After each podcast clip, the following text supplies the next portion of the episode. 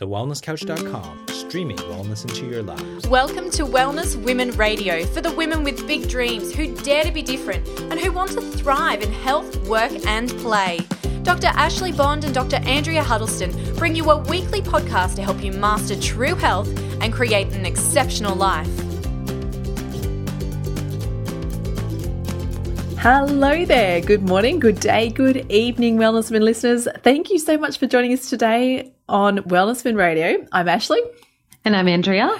And we are on a mission to help women across the world find natural health solutions to learn, to discover, and to grow holistic health knowledge. So today's episode is actually something we probably should have got to a long time ago, considering the implications of uh, how serious this is and how many people it's affecting. But interestingly, um, recently we're reading some research, some studies on this, and it just kind of brought to light the gravity of the situation. So Today, we're going to have a, I guess, a chat about diabetes type 2, uh, which was formerly called non-insulin dependent diabetes and for good reason. And today we're going to talk a little bit about what diabetes is, who's at risks, uh, some of the things that, you know, you could do to help change, reverse, prevent type 2 diabetes, and of course, uh, what to do. I think what to do if you or a family member is diagnosed with type 2 diabetes.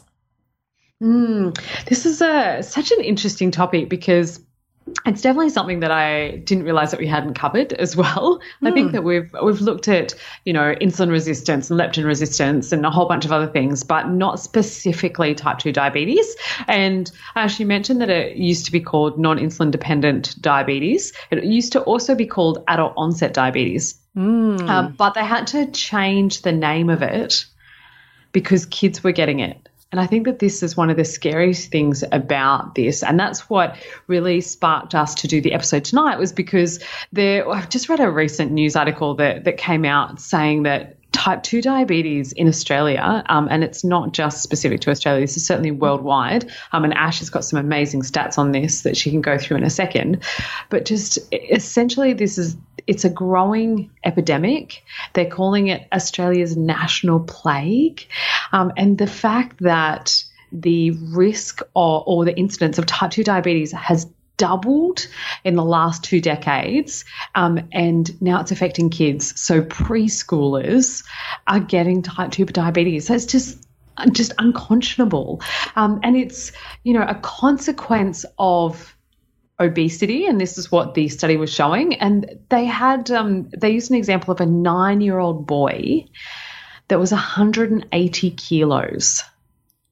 Yeah, like I can't even imagine. Blows my mind. Mm. Um, anyway, Ash, talk to me about stats. stats oh, look, you know, because I think it's um, it's so for me. The reason I turn to stats when it comes to topics like this is to try and put into a perspective and context because it can all sound so very serious. Um, but then all of a sudden you start to see some numbers and you go, oh, that's what we're dealing with. You know, when you hear something saying it's one in 10, it may not sound so grave to you. Like if you're listening thinking, well, it's not such a big deal, but it is a really big deal because worldwide that's talking about, I guess, the economic burden. It's $1.3 trillion in terms of medical and indirect costs related to diabetes, which is extraordinary. And this is straight out of the Lancet um, for Diabetes and Endocrinology, which is, you know, the gold standard in medical publishing. So, you know, these these are some massive numbers, which is dictating policy and government uh, decision making because it doesn't just affect people, families, lives, quality of living. It affects entire economies of countries uh, mm-hmm. because it is such an, a massive financial burden. And uh, I think that that's something that really we don't realize indirectly all of us are paying the costs of diabetes treatment for people we don't even know. Um, why? Because it falls back through our medical system. It, it, comes through in our taxes. It's paid out through our health funds. Um, so whether we are looking after ourselves or not, we're paying for it anyway. And so I think the more we can educate people to take proactive choices in their health, then the better chances we are of um, not only just reducing the economic costs, but the social costs of this as well. The fact that we're dealing with children with diabetes is uh, is actually really heartbreaking. And I look at my little guy and I just think, oh my goodness, it's um, it's extraordinary. So what is type 2 diabetes it's it's something that you know if you if you've heard of diabetes you straight away probably starting to think oh something to do with pancreas and insulin and and you know like i know it has something to do with that but the question is is diabetes relevant to you and i think given the fact that it can occur in any household so there's no discrimination of necessarily age anymore. They used to say it's for some people over 40, um, but now we know that that's not quite the case. It's occurring in young, younger age groups.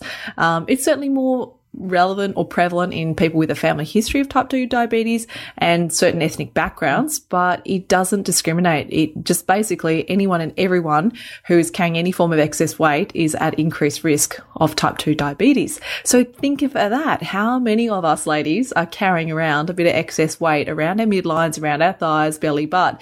These are signs of insulin resistance. These are signs that our body is not dealing with uh, the foods we're taking in appropriately. And of course, these are signs that we could also be at risk of type 2 diabetes. So I know I sort of got after baby and went, looked in the mirror and went, oh gosh, there's a bit of, you know, extra bulge in places I don't want. Um, oh, and, and, you know, and you say, okay, well, that's, that's not necessarily it. We're talking about chronic bad choices. And so, ladies, yeah. you know, if it's just something like you've just had a baby, please don't stress and suddenly start looking in the mirror and freaking out about type 2 diabetes. Um, what we're talking about is chronicity. So, chronic bad, poor choices, I'm going to say, not bad, just poor choices, certainly related to diet, exercise, and lifestyle. Um, and so, type 2, 2 diabetes is the most common form of type of diabetes. Um. You'll probably have heard of type 1 diabetes. Now, that's an insulin resistance diabetes, which is to some nature an autoimmune disease. Um, and so because of that, it's not at this stage considered a preventable type of diabetes. Um, it's more to do with genetic components and uh, certain sensitivities. So right now we're focusing on type 2. Uh, and this is insulin resistance caused basically saying that your diet is not being handled appropriately and your body can't keep up with the amount of sugars uh, that are being converted throughout your body. And I think, Andrea, you can probably detail that a little bit, bit better for me. My brain's just gone fudgy. fudgy. Oh my god, fudgy. That's hilarious. Particularly um, so relevant to talk about. I'm just like, maybe I'm crashing after dinner. Is this is this oh. an insulin handling issue? That's so funny. I think it's more of a um, time know, of day day handling issue more than anything. Um, but uh, I just quickly, and we just talked about um, this before we came on air, is that in the US, um, the statistics are that 10% of their population has already been diagnosed with type 2 diabetes, but 30% mm. is pre diabetic. So they have insulin resistance, um, which is just bloody mind boggling um, mm. how a third of the entire population has insulin resistance. And those statistics also line up with the number of the population that also has polycystic ovarian syndrome as well in the US. So yeah. a third of the women. Um, and so we know that those two go hand in hand, but we're not going to go into that today. Um, so when we have insulin resistance, so insulin is, just think of it like, your storage hormone. It does some really, really essential things, and I'll run through that in a minute. But when we have insulin resistance, essentially your cells become numb to or they burn out to the, because of the amount of glucose in your blood. So you can be eating a Mars bar, and instead of your body being able to use the sugar or the glucose in that to move it into your cell to use as energy, which is what we think that we should be able to do with that, when you have insulin resistance, it's like putting the right key in the wrong lock. So you cannot move that into the cell, so your body will store it. And this is probably one of the um, most overt or outward signs of that insulin resistance is that increased like body composition. So anyone with a BMI over 25 needs to start thinking pretty seriously about this to see if they have any other risk factors or any other signs. So it might be that belly fat, um, and I think it's Dr. Uh, Dr. Um, Mark Hyman um, who has, I'm fairly sure it's him who talks about that if you want to understand whether or not you've got a blood sugar problem or an insulin problem, this is the test that you do. You stand in front of the mirror with your shirt off, you jump up and down. If your belly moves, like if it if it jiggles or wobbles, then you've got problems with blood sugar regulation. Um, now, of course, this does not apply to our mums who or our, our ladies who've just had babies. You're supposed to have loose skin there; it's supposed to be there, but you will know the difference. Um, there are some, and I want to try and keep this relevant to our audience as well because I know that a lot of um, our listeners are pretty amazing in terms of they're probably on the the higher end of of health. I, I, I guess if there is a higher end of health, they're they're usually more switched on. They're usually more proactive in their health, and I don't think they would be fitting into, or hopefully not fitting into this uh, category of being in the risk factors for diabetes. But I just think it's so important to be able to pay attention to this to be able to identify it because I don't want any of this happening to my community or any of the people that I'm taking care of. Um, so it's just such an important thing to talk about. So let's look at some other things that you might want to recognize if you think you have problems with blood sugar. So, like we said, it's a BMI over 25, it's the belly fat, it's the sugar cravings, it's the poor blood sugar regulation. Um, it might mean that you are hungry quite soon after eating. You might um, be binging in the evenings as well. So you'll be coming home and you'll literally just be standing in front of the fridge until you until you go to bed. Um, you might be craving things that have that really fast breakdown into you know your, your blood sugar. So it might be fruit juices, um, soft drinks, sodas, those sorts of things. Um, for women in menopause as well, if they get that menopausal weight gain, this is a pretty sure sign of blood sugar dysregulation, uh, and also the fat when you get that fat distribution um, in your triceps muscles or the backs of your arms, and as well as elevated triglycerides on blood tests too. But we might talk about um, testing shortly.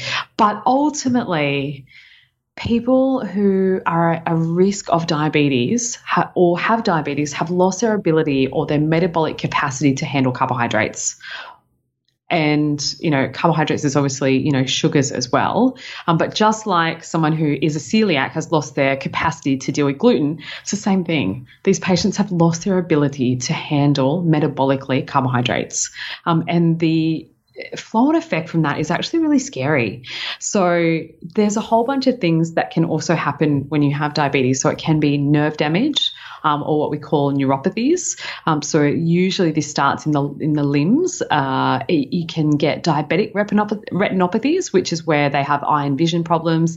It increases your risk for heart attacks, coronary artery disease, um, vascular diseases, kidney failure. Um, they definitely have impaired immunity as well, so they'll get really frequent infections. They might get ulcers, and then I think one of the the most scary things is that it increases their risk of amputations too. Mm. Now, I know that that might sound like fairly far fetched, but I was actually talking to a colleague of mine about, um, you know, diabetes and the fact that we are going to do a podcast on it. And she was saying that one of her patients actually works for a diabetes diabetes clinic, and they have people come in every day having their feet or their um, like digits, so maybe their toes or their fingers amputated, because they cannot put down the sugar or the processed carbohydrates and they cannot change their lifestyle. Mm. So you tell me that sugar is not a drug and not as addictive as some of those really hard drugs. Like these people are being shown what their life is going to be like if they don't do that and they literally walk out of the clinic and pick up a can of Coke. Mm, yeah, just shows you that fixation. The studies, you know, done with mice that indicated that um, sugar is as addictive as cocaine is just so relevant in this situation that shows you that the only way to deal with it is to take a, you know, a very hardline approach to change. And that really comes down to having a, a radical shift. And that's interesting because there was um, a study done by the New- Newcastle University, so UK, not uh, Australia, mm-hmm. and they were talking about um, because of these, you know, soaring incidence of type two diabetes, uh, particularly in relation to the obesity epidemic, they ran a study and essentially they collected uh, a total of 298 people, I think it is, in the study that were directly referred to, yeah, 298 um, referred to from primary care practices in Scotland and Tyneside and the patients were split into control groups. Um, and one of those groups received a very strict calorie controlled diet And it was super interesting because they did the diet, obviously a daily diet for three to five months. And then they did a gentle reintroduction of food over two to eight weeks, uh, just to allow for the, you know, bringing it into a more sustainable lifestyle uh, diet approach. And it was extraordinary because what it proved and confirmed that the findings were that type 2 diabetes, even someone who had it for up to six years, could be put into full remission. And therefore, it's feasible. Awesome. Yeah, it's feasible to consider diet alone because they always talk about diet, exercise, and everything, but they're saying diet alone. And obviously, exercise is functional for very other many health benefits, but yep. diet alone um, is extraordinary. So that was amazing because, you know, like someone who had had a dysfunctional pancreas um, and insulin handling had fully reversed that. And the findings were just flabbergasting, like just incredible. So I think, you know, when they start to look at this as an approach, the biggest challenge obviously is keeping people on that strict diet for the period of time needed yeah. to reverse the damage in the body. But uh, the fact that diabetes type 2 has quadrupled over the last 30 years uh, shows you this is an incredibly pressing and very relevant topic to make sure that, uh, you know, if it's not just for us, but our family and our children understand the needs of our bodies, uh, understand the damage that high calorie, poor, well, high glycemic index foods is doing to our body on a daily basis. And just because you take it, you know, a couple of times a week over every week for the rest of your life is really what it's setting up to. You don't have to have a high sugar diet every day of the week. It's just enough, often enough to damage your insulin handling response. Oh, oh man, it's, I find it quite scary. And if you want a real eye opener, all you need to do is go outside and just look at the people around you in your community. And what you will see is that our bodies are completely different now to what they were 30, like, you know, 20 or 30 years ago our diet and our lifestyle is also very, very different. And we know that that's a factor, but most people are overweight these days. Mm. And I'm not I'm not saying that most people are obese, but if you really have a good look around, most people are carrying a lot more weight than what they should be. Um, and yeah, if we know that diabetes is a consequence of that. Oh, we're just well. we're just saving ourselves from the ice age. You know, if we, we store up enough, we'll we'll survive the ice age. Is that the uh, global global approach? Must be, must be. Save ourselves from something. Isn't that hilarious? Uh, um, yeah. but, but isn't it amazing that diabetes is absolutely reversible. Yeah, that's just so cool. And it, it, corresponds with a lot. Now, how interesting is this? is run through a university, but how many of the people we admire um, have been called hacks and charlatans and, you know, Fruit Loops and crazies because they've been advocating for this stuff over the last 40, 50 years in some cases. You know, there's career advocates for dietary lifestyle changes. They've been hounded and slammed and called nut jobs and here we are finally saying, oh, well, actually, we can reverse it. And this has really been in the face of medical advice when, you know, before it used to be, uh, a slightly different, oh, I'll lose some weight and do this. And now they're saying, no, no, no, you're right. That radical approach that you were advocating for, it actually works. It actually reverses it in a relatively short period of time. How incredible is that? So yeah, big high fives to all those people who've been uh, pushing uphill for so long. I think this vindicates all the hard work and all the uh, consistent, I guess, pressure you've come up against in the medical community to keep talking, you know, your truth. So thank yeah. you so much for trailblazing for so long. And finally, hopefully it's these sorts of studies that say, yes, you're right. It's time to change. It's time to save the planet planet from itself. yeah, totally. Mm. And uh, okay, so let's let's go into that. So what is the best type of diet for blood sugar regulation and if they do have diabetes?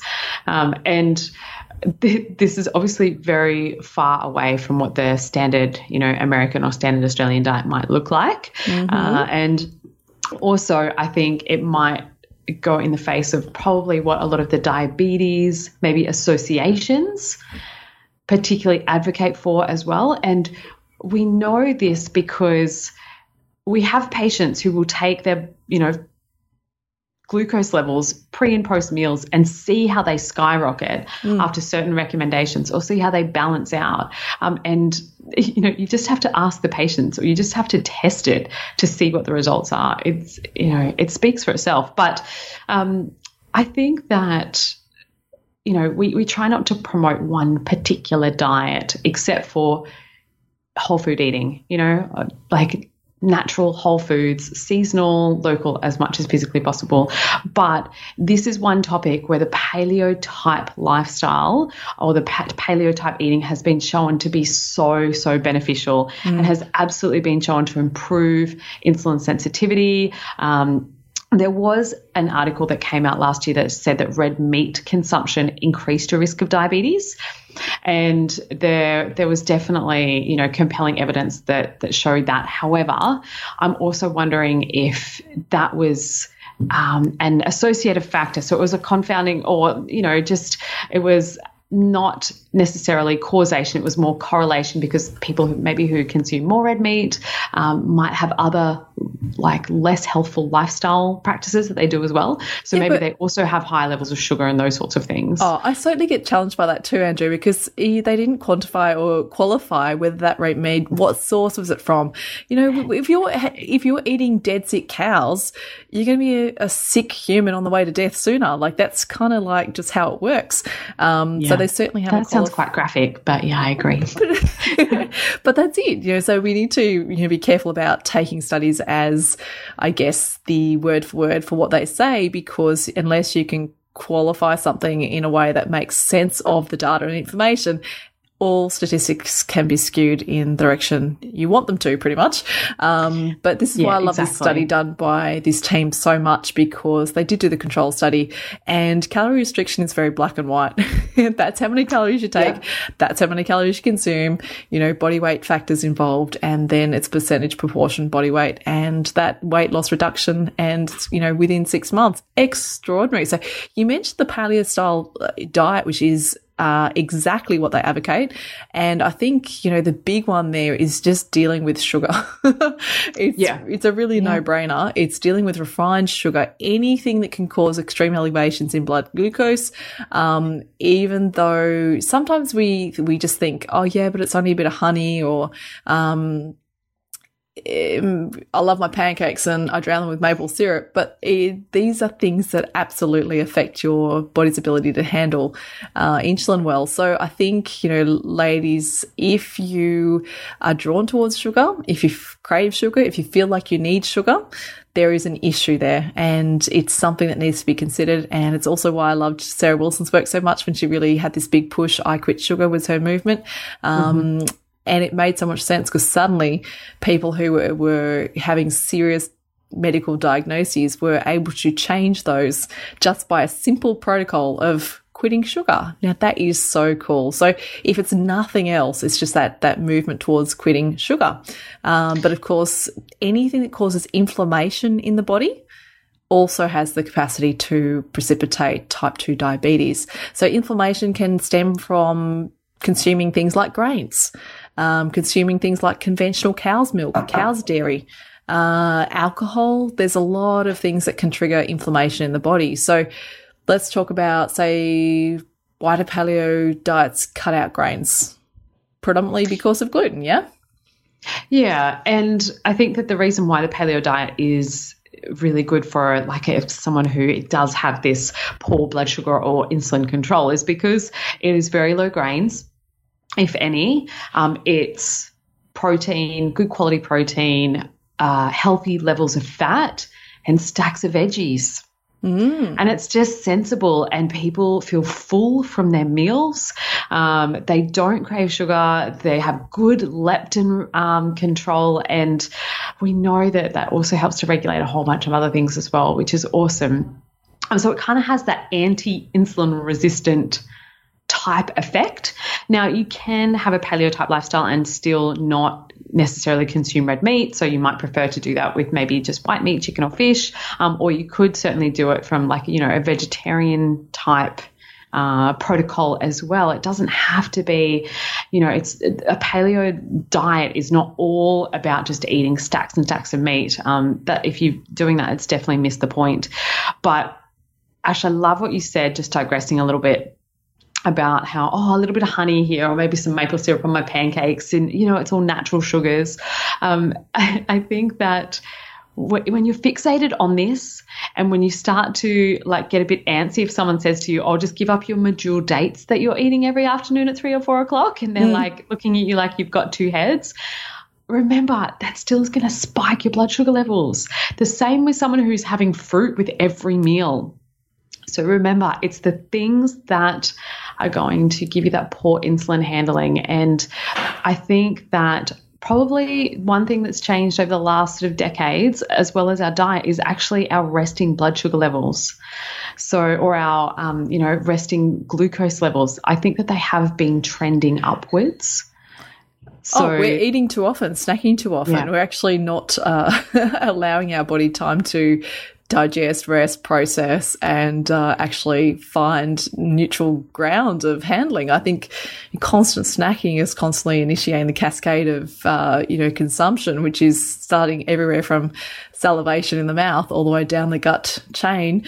Um, mm-hmm. So of course we're we're also tipping the balance there by I think this idea of of eating frequently. There's certainly good science to suggest that um, three main meals and an appropriate fasting between the third meal and the first, usually dinner to breakfast, is certainly good at resetting insulin handling. So, um, awesome. like, yeah, so ladies, if you're snacking frequently or you're doing, you know, eight small meals a day, um, because your meals are not sustaining your blood glucose levels across the day, then we need to consider what's in those meals. Exactly. And I think it's Steph Lowe that talks about the fact that you should be able to go five hours mm. between your meals. Mm. And if you can't, that is a sign that you have that poor glucose handling. Uh, all right.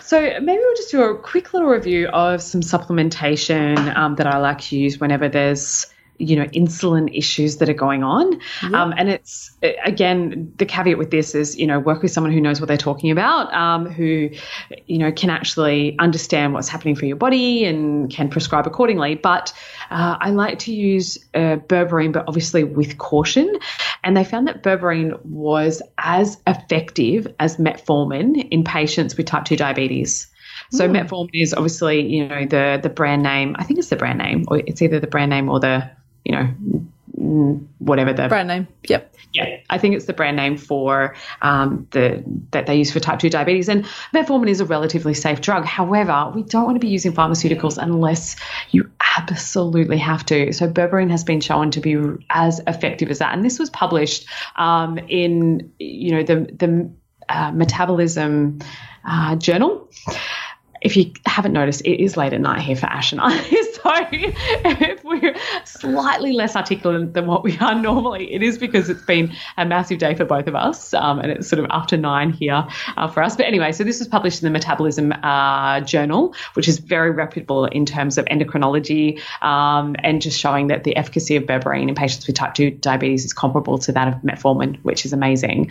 Um, I also like to use anything that's going to reduce that inflammation, like what you mentioned, Ash. So you know, fish oils, um, about a thousand milligrams of EPA with a ratio of about 750 to DHA because that is so anti-inflammatory, but also anti-insulin resistant as well. So it's going to improve your insulin sensitivity, but it has a great effect on your liver. So one thing that, you know, diabetic patients have in common is that they have that fatty liver as well and that's detectable on you know testing too. So anything that help can help process that is going to be beneficial and that's where um, you know turmeric comes in as well. So it's a really beautifully popular um, spice or herb that we like to use um, for, again for reducing that inflammation in the liver and improving insulin sensitivity. Uh, so those are just a few off the top of my head. I know that there's others that are amazing like uh, chromium um, cacao uh, what else? Cinnamon, Cinnamon has cinnamon, uh, found in studies, yeah, statistically significant uh, in its effect on the plasma glucose levels. So we definitely know that to replace that need for sweetness, you can really up cinnamon because um, cinnamon's got a great sort of mental effect too. It tastes quite sweet. So when sprinkled on foods that are otherwise not sweet, uh, it gives our brain a little surge of the happies that we get from consuming sweet things. And uh, yeah, so that's that's Awesome. certainly a nice one to throw in there. I'm a big fan of using like cinnamon, allspice, nutmeg, all of those things in place of sugars because it kind of gives you a sweet surge and uh, it's satisfying. That must be why. So my little favorite go-to is I make like a chai latte at home with some um, yeah. some like unsweetened or if I have time homemade almond milk um, with some like sp- chai spices and then I'll sprinkle cinnamon on the top and yeah, it's amazing and it Super totally satisfying. yeah absolutely. Yeah. Um, the other thing that is going to be so beneficial to improve your um, insulin sensitivity is weight bearing exercise. Yes. Um, this has been absolutely proven. So get off your butts and get moving. So weight bearing exercise, using weights, resistance training, all of those sorts of things uh, helps to reignite your little insulin receptors. So they love that. That's amazing. We want to make sure that we're also getting plenty of fiber which is really helpful for slowing down that glucose ex- excursion after you eat. And it's also obviously amazing for your microbiome, which is going to help with your blood sugar handling too. Um, so, we want to make sure that we're eating as close to what we have for, you know, hundreds and of thousands of years, I guess. Uh, so, you know, it doesn't have to be the paleo diet, but whole foods, um, getting off any of the processed carbohydrates and obviously the sugar as well. And that also includes the things that might be, you know, for some people, honey, fruit, um, you know, maple syrup, medjool dates, anything that is going to give you that quick insulin spike. And I know this is going to make me really unpopular, but having things for breakfast like oats, I know is such an easy, quick go to that everybody loves, but they have a relatively high glycemic index. There's no protein mm. in there that is absolutely going to give you a blood sugar spike first thing in the morning. So, what I'd absolutely recommend is start your day with some good quality protein and maybe some veggies and some good fats as well, rather than the grains. Cool. Um, Yeah, because a lot of people forget that breakfast doesn't have to be cereal. Breakfast can be a frittata, breakfast can be chia seed puddings, breakfast can be green smoothies, you know, without all the uh, heavy loads of glycemically high things like bananas. You can do them in lots of different ways. Um, absolutely agree with you there. And I think that, you know, if you're thinking about vegetables as well, just be mindful it's non starchy veggies. So you got to stay away from your starchy veggies like potatoes. Um, but otherwise, yeah, you've got still got lots of options. Fruits uh, can include berries. You know they're amazing. Nut seeds. You've got coconut, which is incredible. Um, avocados. There's just so much, and eggs. And oh, I mean, a lot of people think deprivation when they think, oh gosh, I've got to try and stop diabetes. But it's not deprivation. It's just whole foods, real foods, delicious, amazing, tasty foods, um, and a good lifestyle. Like you said, get moving. Uh, and just if you do want to do some testing, the things that I would recommend looking for would be looking at obviously your fasting and random blood glucose levels. Um, one thing that I like to do is hemoglobin A1C. I think it's much more sensitive. Usually, when you start to lose your insulin sensitivity, you might have elevated triglycerides. There may be some changes on your liver function testing as well, because, um, well, when you are in that diabetic state, you're getting that fatty liver too. Yes. Uh, so, um, if you're working with a great GP, I would definitely be checking those things. Um, and just because something might be sitting within like a you know quote unquote reference range does not mean that it's optimal. So that's my just little caveat on that there. Um, you can absolutely be using symptoms and your own physical presentation as to whether or not you think that you have a blood sugar handling problem. Perfect. So, look, I think, you know, what drove us today was to discuss this because the future of the world rests on whether or not we survive as a species. We're looking at children with, you know, chronic lifelong disability if they don't change their lifestyle and diet uh, sooner than later. And once you know limbs are being removed, it's a it's a tragic uh, outcome for something that's otherwise very preventable and completely reversible now, as studies are showing. So, ladies, will you take the challenge? Will you spread this message around to you know friends and family who need it? Um, have you looked in the mirror and realised that you could be at risk or susceptible or already showing some state of prediabetes in sense of your poor sugar handling? Uh, symptoms that are showing. Because if you are, you are amongst the millions of people across the planet. And I think time is time to change. Um, now is the best time to change, not 10 years from now when you're showing up with uh, more serious health effects because of the things that it does to the rest of the body, particularly in the states of vascular system and our eyes and our limbs and all the things that it does damage to. So before the damage is, uh, is serious, I would suggest we all look in the mirror and say, okay, today, what, uh, what am I going to do? How am I going to eat better? And uh, how am I going to move better to prevent this being a problem in my life? Awesome. All right. Uh, so, ladies, remember we are here to help. If you need any more info on this, if you want any of these references or anything, just um, shoot us a message. You can contact us on facebook.com forward slash the wellness women or on Instagram, so at the wellness women official. Uh, we would love to hear uh, from you. So we would love to hear stories from any of you who maybe have success stories. Maybe you were pre-diabetic and you changed your lifestyle, or um, maybe you had um, been diagnosed with diabetes and you decided to go down a natural route and heal that yourself. We would love to hear what you did. We would love you to share that with our community as well. So make sure you jump on there and have a chat to us. Um, and contact us through our website as well. So just thewellnesswomen.com.au. Ladies, we hope that this has been informative for you. We hope that you're not joining that statistic um, and, you know, that ill health of our community. We definitely want to keep you out of that. Uh, but ladies, until next week, be well.